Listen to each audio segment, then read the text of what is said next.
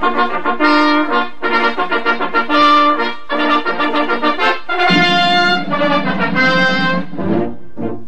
Arrivano i nostri a cavallo d'un cavallo, arrivano i nostri con in testa il generale e il nobile Pancio che ha preso lo slancio facendo il cappello nel vento sventolare. Arrivano i nostri giù dai monti del Farbes, arrivano dal nord, dal sud, dall'ovest e dall'est. E gli spettatori cincim e cincian si levano in piedi e battono le mani. Ed eccoci qua ancora una volta. Buongiorno Ancora a tutti. una volta. Buongiorno, Ettore, buongiorno, maestro. Buongiorno Carollo, buongiorno Siamo Fabrizio. sempre qui, sempre qui tra voi affezionati di radiofrequenza Appennino. Eccoci qua. Ah, oh, oggi pendo delle tue labbra, professore, perché è una lezione importantissima No, di un Ah. altro simbolo del teatro eh, italiano. ma direi. poi attuale anche. Eh, esatto, che eh, tra l'altro recentemente riscoperta, grazie, ma di questo ne parleremo poi, grazie a Nanni Moretti. Noi ci occupiamo oggi di Giulia Lazzarini. Esatto, attrice nata a Milano dove trascorre l'infanzia, Sì. si trasferisce successivamente a Roma dove avviene la sua formazione artistica grazie al Centro Sperimentale di Cinematografia. Esatto. A questo punto però farei partire il primo contributo dove lei con la sua stessa voce racconta la sua infanzia. Ma perché no? I ricordi sono molto particolari di solito mh, nelle persone, soprattutto dipende dall'età in cui si vivono certi ricordi. Nel 45 io ero molto ero una bambina e quindi logicamente avevo eh, ho vissuto gli anni della guerra eh, molto male purtroppo perché la guerra ha bloccato in me e come in tanti altri bambini questa della mia generazione ha bloccato diciamo un cammino sereno e, e, mm, scolastico e familiare. Ha sovvertito molte cose Mm, nella mia famiglia alcune cose sono state un po' buttate all'aria insomma da- dalla guerra eh, perché siamo stati eh, fuori, cioè prima abbiamo subito i bombardamenti, i primi bombardamenti e quindi le paure tremende.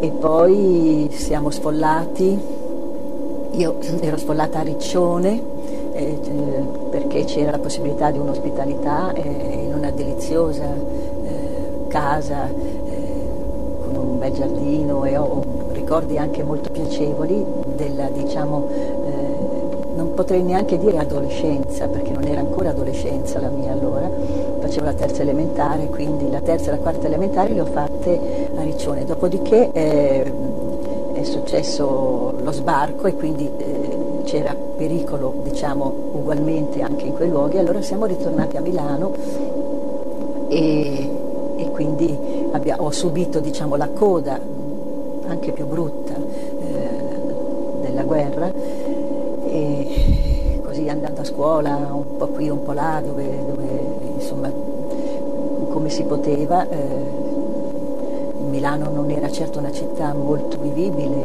in, quelle- in quell'epoca.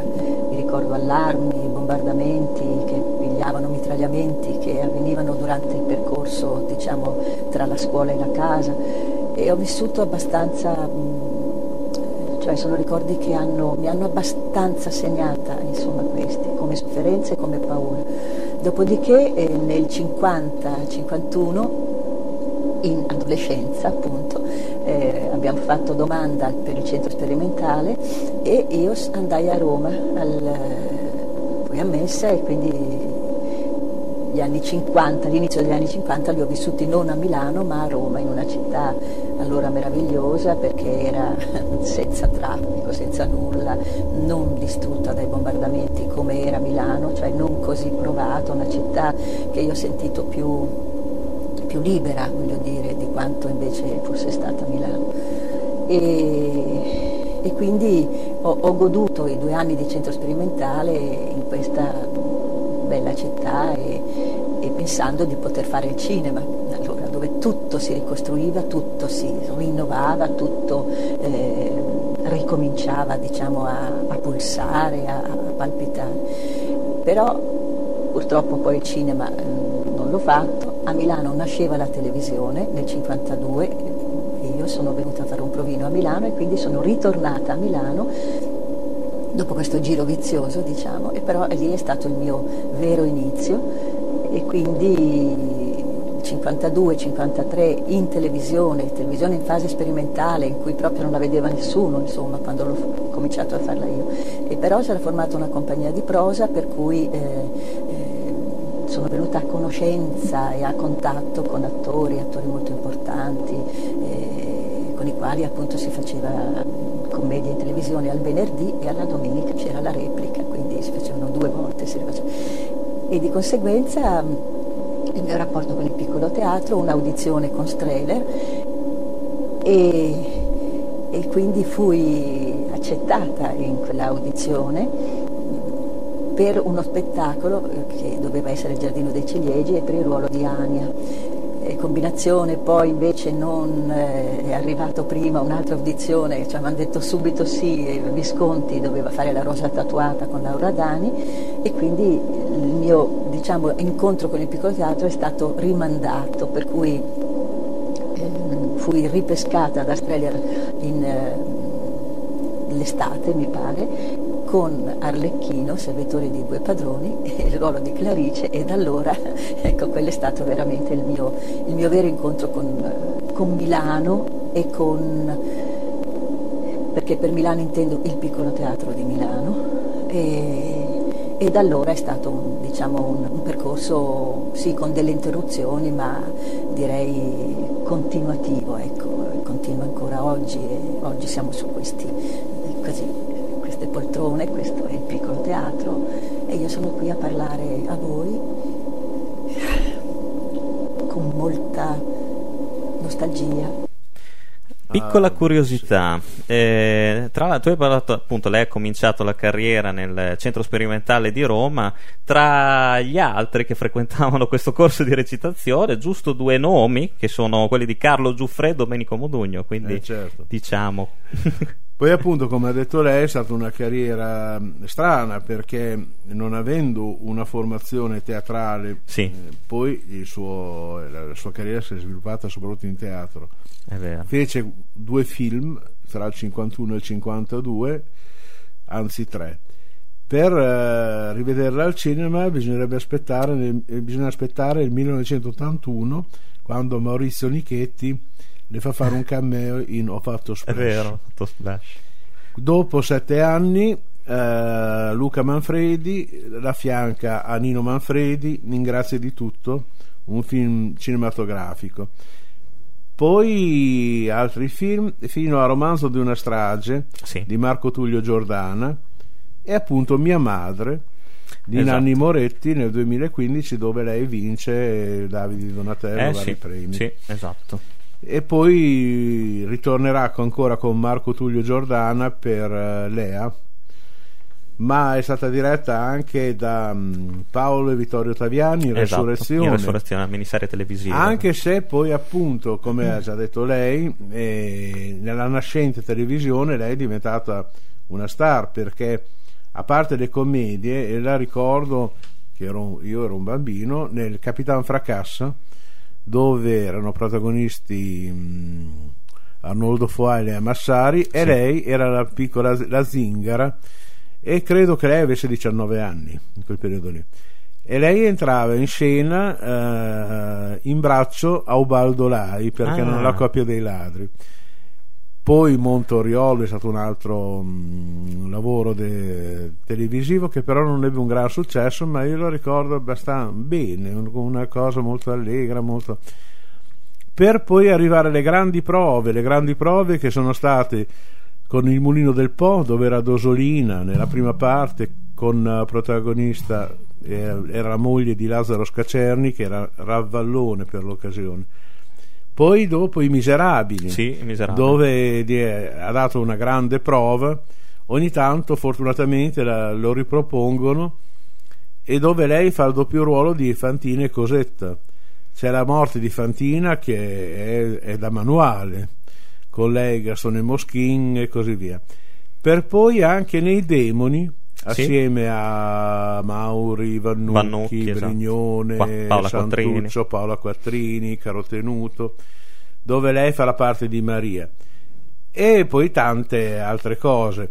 Comunque, tanto, tanto per ricollegarci a un altro mm. attore che, di cui abbiamo già parlato, fece anche l'amica delle mogli tra, con Romolo eh, Valli. Perché in teatro lei partecipò anche alla compagnia dei giovani mm-hmm. e fece non solo l'amica delle mogli, ma viene ricordato anche Victor e i bambini, una commedia di Roger Vitrac che è una commedia dell'assurdo dove i protagonisti sono due bambini più adulti degli adulti e i due bambini erano lei e Giorgio De Lullo. Ah. Quindi così. Poi arriva al discorso di Strehler. Eh, esatto, molto importante. Ed è importantissimo perché sì. lì eh, nella sua maturità ha trovato lo spazio fra Goldoni, ha recitato tanti autori, Goldoni, Beckett. Beckett, Beckett mm. infatti è una memorabile Winnie di Giorni Felici. Poi soprattutto c'è un discorso a parte per La Tempesta. Eh, esatto. La Tempesta è uno spettacolo che ha girato tutto il mondo. Esatto. È stato sì, rappresentato sì, sì, anche uh, in America durante le, le Olimpiadi. E perché? Perché appunto c'era questo personaggio, questo spirito dell'aria, Ariel, Ariel. dove lei era legata e sbalonzolava da 25 metri per arrivare al punto giusto, quindi non, eh, la vedevi fluttuare nell'aria, eh, è una cosa meravigliosa. Una, una, una magia nel vero senso della parola. Tu certo. pensa che addirittura eh, è stata Ariel, è diventato eh, il pubblico e non solo la critica l'ha definita quasi come fosse una reincarnazione della stessa Giulia, perché certo. cioè, ha talmente l'importanza di questo personaggio e la, il peso che ha avuto nella sua carriera artistica, insomma, positivo naturalmente. E appunto in Ariel vogliamo sentire esatto. l'entrata in scena di Ariel. Sì. Eh, sentirete anche la voce di un altro indimenticabile attore, Tino Carraro, che era Prospero. Sappi anche questo, per uno strano caso la fortuna generosa, ora mia amata signora, ha portato su questa stessa spiaggia i miei nemici e con la mia scienza del futuro scopro che il mio zenit dipende da una stella di buon auspicio, la cui influenza non devo ignorare, ma invece afferrare subito perché altrimenti le mie fortune declineranno per sempre. Ma ora non domandare più. Stai avanzando nel sonno, è un sonno buono, lasciati andare, so che non hai scelta.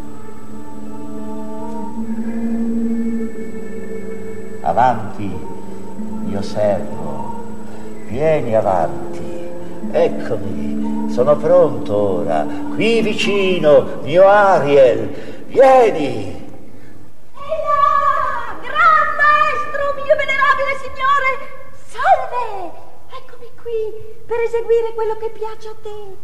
Si tratti di volare, nuotare, tuffarsi nel fuoco, cavalcare i ricci delle nubi.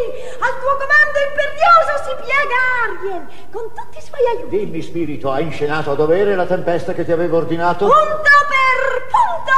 Sono salito a bordo della nave del re e ora prua, ora poppa, ora sul ponte. In ogni cabina io ho fiammeggiato terrore. A volte mi dividevo e bruciavo in molti luoghi contemporaneamente. Sull'albero maestro, sulle antenne il compresso io ardevo come fiamme diverse e poi mi radunavo e riunivo di nuovo. I lampi, i Giove, messaggeri dai tremendi tuoni, non erano più rapidi di me, e come veloci più della vista. Il fuoco, gli scoppi di sulfureo fragore sembravano assediare il possente Nettuno e far tremare le sue onde superbe, proprio così, e scuotere il suo terribile tridente. Elvidamente, mio prode spirito, e chi in questo finimondo fu tanto saldo, tanto costante da non farsi infettare la ragione? Non c'era anima che non fosse presa dalla e facesse scene di tragedia. Ah, ah, ah, ah. Tutti, tranne i marinai, si gettarono nel pelago schiumante e abbandonarono il vascello che ardeva tutto delle mie fiamme. L'infante del re Ferdinando con i capelli dritti erano specchi, non capelli. Fu il primo a saltare, gridando nuovo. È bravo il mio spirito, ma non eravate vicini alla riva. Attaccati, padrone. E dimmi, Ariel, sono davvero salvi tutti? Nemmeno un capello si è perduto e sugli abiti che li tenevano a galla non c'è nemmeno una macchia. Sono più nuovi di prima. Come mi aveva ordinato, li ho sparpagliati in gruppetti per tutta l'isola. Il figlio del re l'ho sbarcato da solo e l'ho lasciato a rinfrescare l'aria coi suoi sospiri in un angolo remoto dove se ne sta seduto con le braccia conserte malinconicamente. Così. E la nave del re, i marinai, dove li hai sistemati? Il resto della flotta? All'ancora, la nave del re nella baia profonda in cui tu una volta mi evocasti a mezzanotte perché ti procurassi rugiada dalle Bermude tormentate dai venti. Ecco dove è nascosta. I marinai li ho stivati tutti sotto i boccaporti e li ho messi a dormire aggiungendo un incanto alla fatica. In quanto al resto della flotta, tutte le navi che avevo disperso si sono riunite di nuovo e solcano le onde del Mediterraneo tornando tristemente verso Napoli. Credono di aver visto naufragare la nave del re e affogare il corpo di sua maestà. Ariel, hai eseguito perfettamente la tua parte, ma c'è altro lavoro.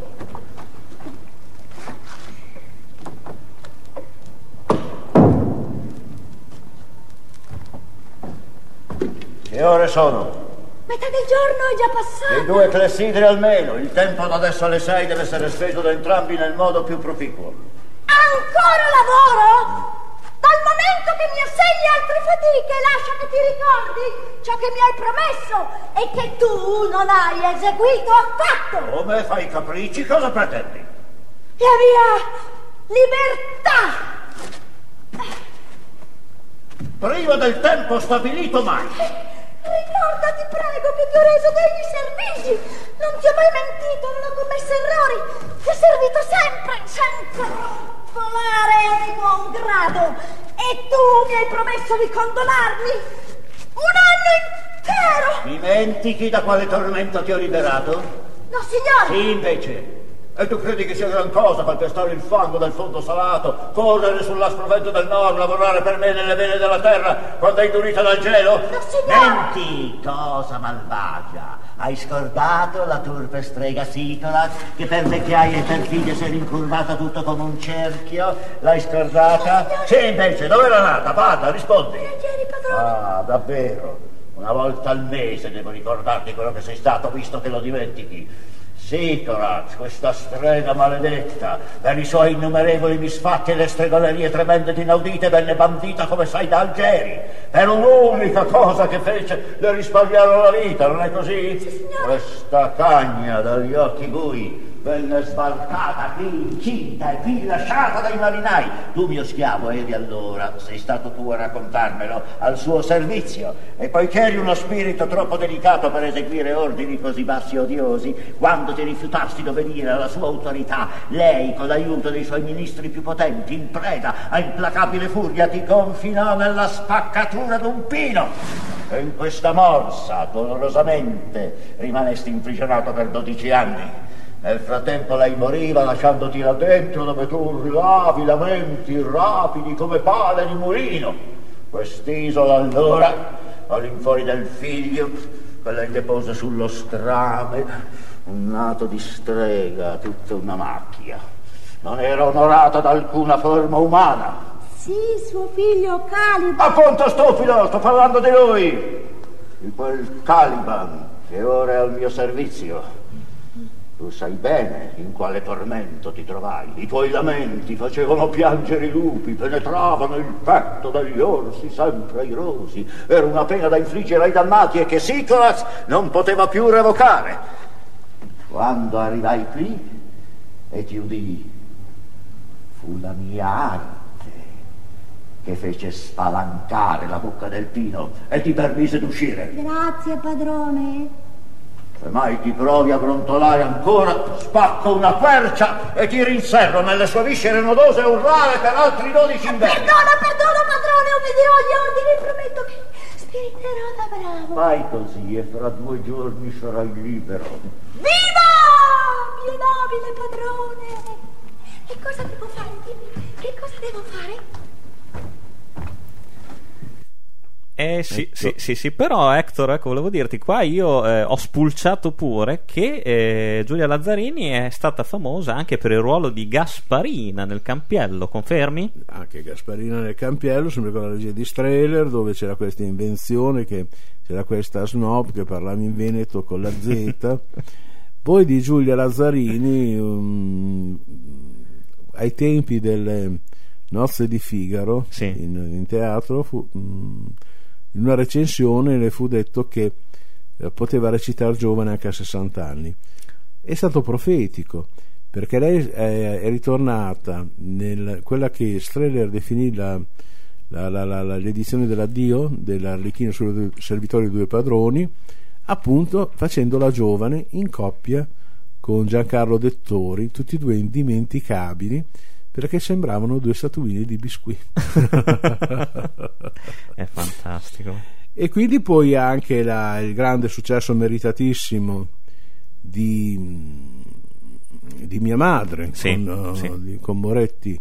Voluta poi fortemente proprio dal regista Moretti, proprio lui ha pensato esclusivamente per il ruolo principale, poi se non vado errato, io non, non l'ho visto quel film, ma è il ruolo principale proprio. Anche perché poi alla faccia dei cinematografari con poca fantasia Mhm. che sostenevano che gli attori di teatro non potevano Eh, recitare in cinema sono stati sbugiardati perché Moretti già è uno che dagli esordi ha sempre fatto lavorare degli attori di teatro sì. vedi Glauco Mauri, Luisa Rossi, Ferruccio De Ceresa e quindi arrivando a Giulia. Poi in eh, questi anni anche un'altra grande attrice italiana, Elena Cotta, Sì. a 80 anni ha vinto la Coppa Volpi per un film di Emma Dante, via Castellana Bandiera. Fino alla grande bellezza di Sorrentino, Sì, esatto. dove ci sono molti attori di teatro, vedi Massimo De Francovic, vedi Pamela Villoresi e così via. Sì. Però tornando alla nostra Giulia Lazzarini. Giulia Lazzarini, oltre che essere premiata con eh, il nastro d'argento, col Davide di Il Chuck Donatello, esatto. il Chuck d'oro, ha ricevuto recentemente un eh, premio anche come miglior eh, monologo a teatro dove Sì. ha portato Muri di Renato Sarti, la testimonianza di un'infermiera del professor Basaglia e con, eh, io direi che con il contributo della premiazione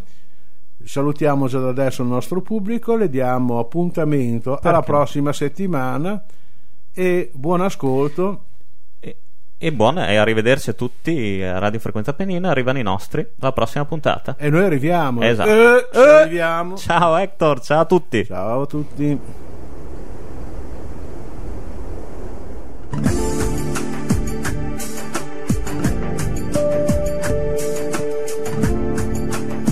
Giulia Lazzarini per Muri prima e dopo Basaglia. Mi metto davanti alla tv, che guardo e non guardo, e penso, e mi dico, domani vado là e cambio quel che ho sbagliato. Allora, miglior interprete di monologo 2015 è Giulia Lazzarini. Giulia Lazzarini.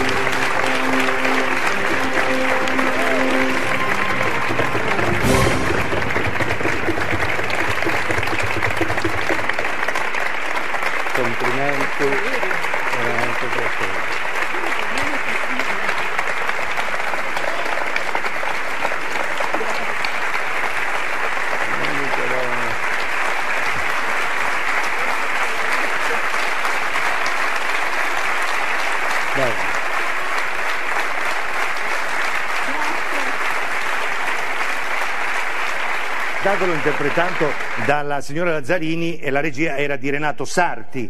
Non l'ho detto.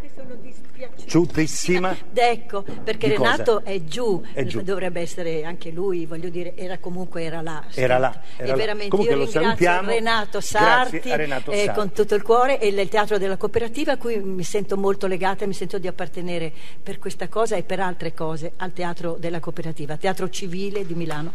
Beh.